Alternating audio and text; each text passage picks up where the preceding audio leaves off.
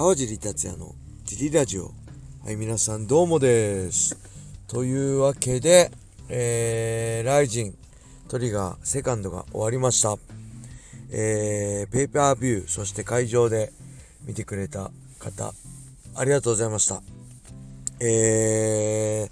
ー、面白かったですね。特に後半は、すごい面白かったですね。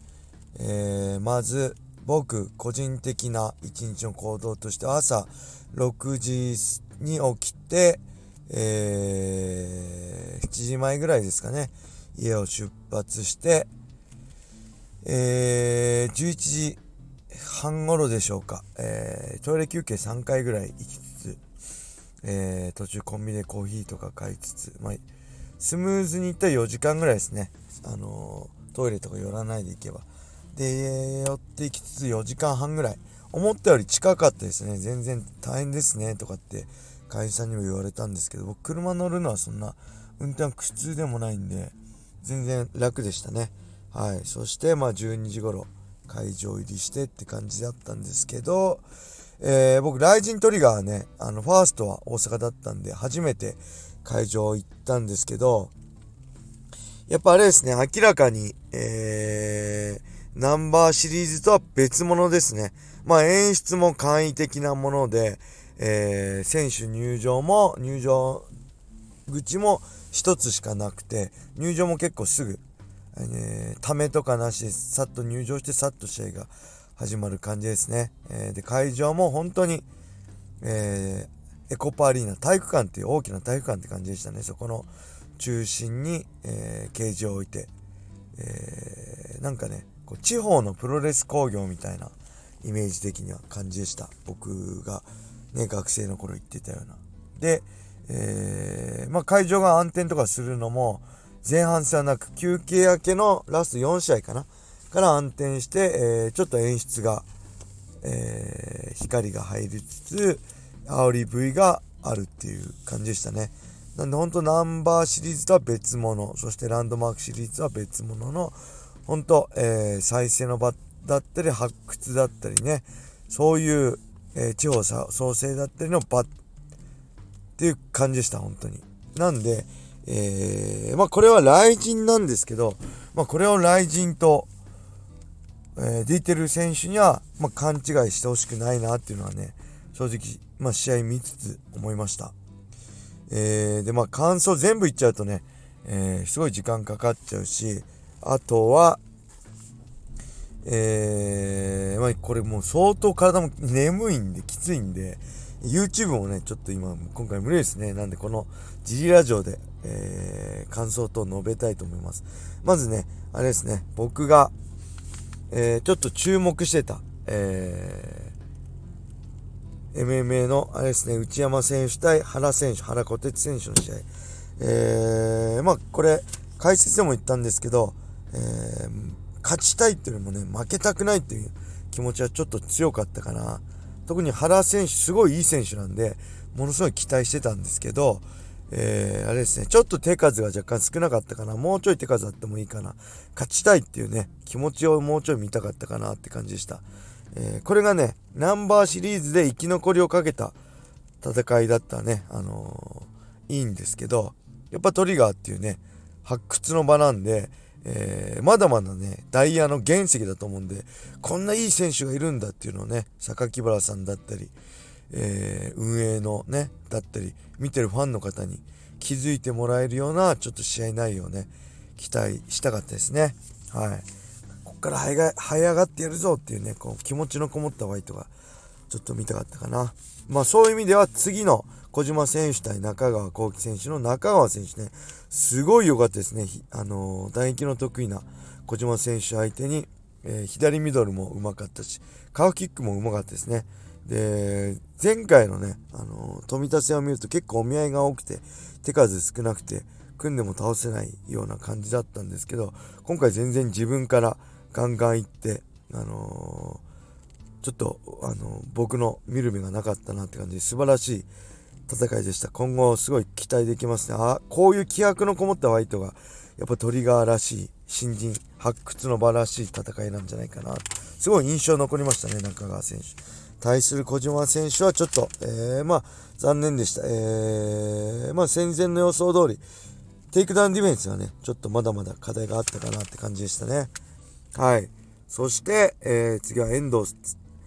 選手対、えー、吉野選手ね。この吉野選手もすごい注目してたんです。注目通りやっぱフィジカル強くて、4つも強くてね、いい選手でしたね。面構えもいいし、気持ちもこもったファイト。ただ、これもやっぱり、え、2年半ぶりのね、え、39歳の遠藤選手と戦うんであれば、これから駆け上がって、えー、自分のダイヤの原石ぶりをね、周りにアピールするんであれば、えー、力の差も分かったし、吉野選手の実力もすごい分かった試合だったんで、こっからもう一つね、KO1 本で、えー、こいつはものになるなっていうね、そういう魅力をもう一つ見せられる試合だったらよかったかなって思いましたね。ちょっとね、全体的に厳しい方になっちゃいますけど、やっぱりね、ナンバーシリーズはない、えー、自分をアピールする場っていうのを忘れてほしくないですね。で、対次は、トケシ選手対、えー、スタローン選手ね。これは、えー、まあ、お互い気持ちのこもった、えー、足を止めた打ち合いもありつつね、いい試合だったと思います。技術的にはまだ、あの、まだ課題が残る部分あったと思うんですけど、やっぱそれよりもね、やっぱファンが見たい気持ちのこもったファイトがすごいしてたんじゃないかなと思いますね。で、時計選手はやっぱ足を止めた打ち合い強いですね。で、対するスタローン選手も、あのね、気持ちのこもったファイトって戦前言ってたように有言実行で素晴らしい試合をしたんじゃないかなって思います。はい。そして、2位選手対山本選手。こちらはね、えー、前回、2人ともね、前線負けてる中で、えー、まあお互い納得いかないような試合の中ね、えー、お互いの、なんだ、気持ちが前に出た試合だったからこそこういう試合になったのかな。えー、ね、舞踊殺でしたけど、負けた2位選手も、えー、勝ちに行って前に出たからこそのあのカウンターの山本選手のね、カウンターが決まった試合であるんで、まあ、そうですね、またチャンス与えてほしいなと思います。そして山本選手は今回、ね、これでしっかり結果出したんで、今度はここから抜け出して、えー、ちょっとね、上位陣、トップとは言いませんけど、上位陣と見つつ、もしね、フェザー級グランプリがあるんであれば、そこにたどり着くような、えー、道のりを今後見ていきたいなって思いました。えー、そして、アキラ選手対鈴木選手ね、えー、こちらも、えー、結構ね、まあ、アキラ選手強いですね。あのー、もう、説明のいらないあの肉体、フィジカルとね、え、なんだろう、キャラも相まって、すごいいい感じで、今後、なんだろう、またライジンで見たいっていうか、えー、なんかすごい、このキャラと石渡選手との関係も含めて、すごい雷神的な選手なんじゃないかなと思いました。意外とね、あの、戦い方地味なんですけど、それでもその、パフォーマンスね、キャラだったり、石渡選手のね、掛け合いも面白いし、何よりもね、セコンド石渡さんの、えー、そのセコンドワークも素晴らしいし、その声にすごい素直に聞いてたのが印象的でしたね。はい。で、対する鈴木選手は、んちょっと自分らしく出せなかったんですけど、けど蹴りとかね、ああいうバックハンドブローとかの戦いすごい良かったんで、えー、今後ね、自分のその、まあ、受けに回っちゃうっていうか、押し込まれると弱いところが北岡戦でも見えたんでね、その辺の課題を克服して、えー、また、えー、ね、これからももう一丁って感じで言ってくれればいいんじゃないかなって思いますね。そして、セミファイナルの、えー、加藤健二選手対倉本選手。これはすごかったですね。えー、ケージ、ライジンケージでね、ケージで、こう、逃げ場がない中で、視点膝、踏みつけがある中で、もう、最強なんじゃないかと思うぐらい説得力のある試合でしたね。ロープだったらあそこまで押し込めないし、相手を固定できなかったと思うんですけど、逃げ場がないケージの中でね、しっかりポテンシャル発揮しましたね。パウンドもあのバンバンタム級ではありえないぐらい強かったし、あの飛び膝のようなね、シャイニングウィザードのような、えー、膝切りもすごかったし、何よりもね、やっぱ圧倒的なね、フィジカルとレスリング力。これ魅力ですよね。それがすごい、ライジンのルールとライジンのケージに合ってましたね。はい。えー、今後また上位陣、もうこれは本当トップの選手とやっていいんじゃないですかね。年齢的にもそんな、まだね、もうね、30半ばですね、35歳なんで、えー、上位陣と今度は見てみたいですね。はい。そしてメインイベント、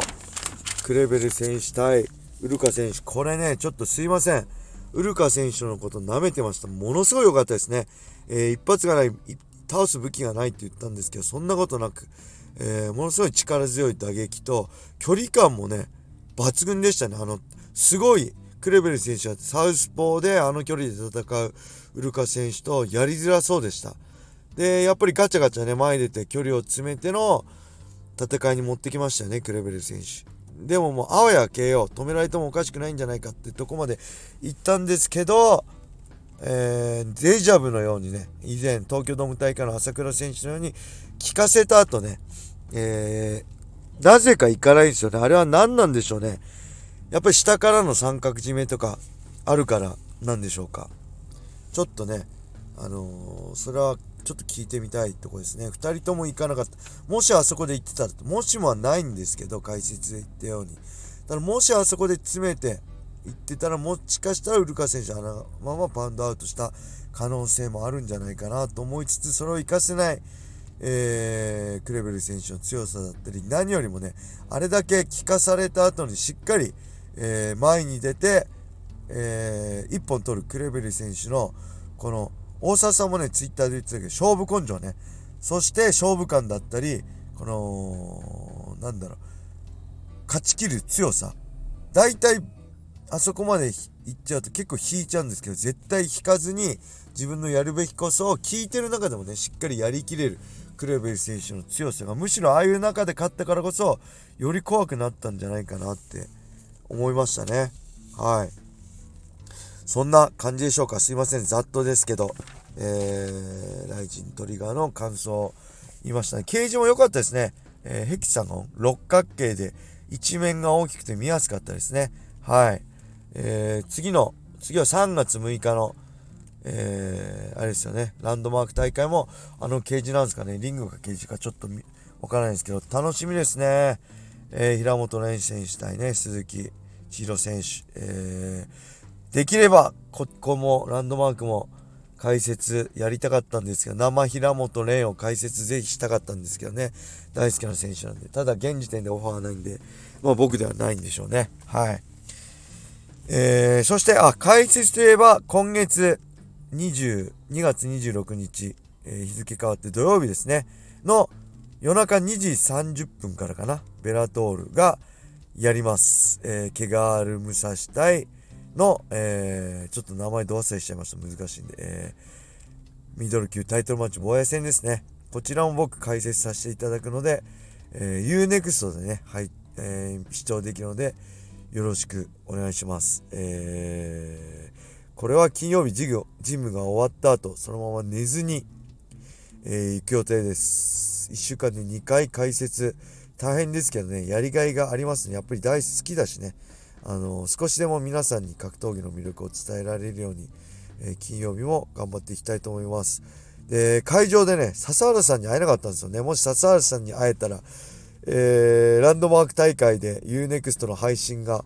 なくなった理由を聞きたかったんですけど、聞けませんでした。謎のままです。これはどんな理由があったんでしょうね。まあ、今後、正式発表を待ちたいと思います。はい。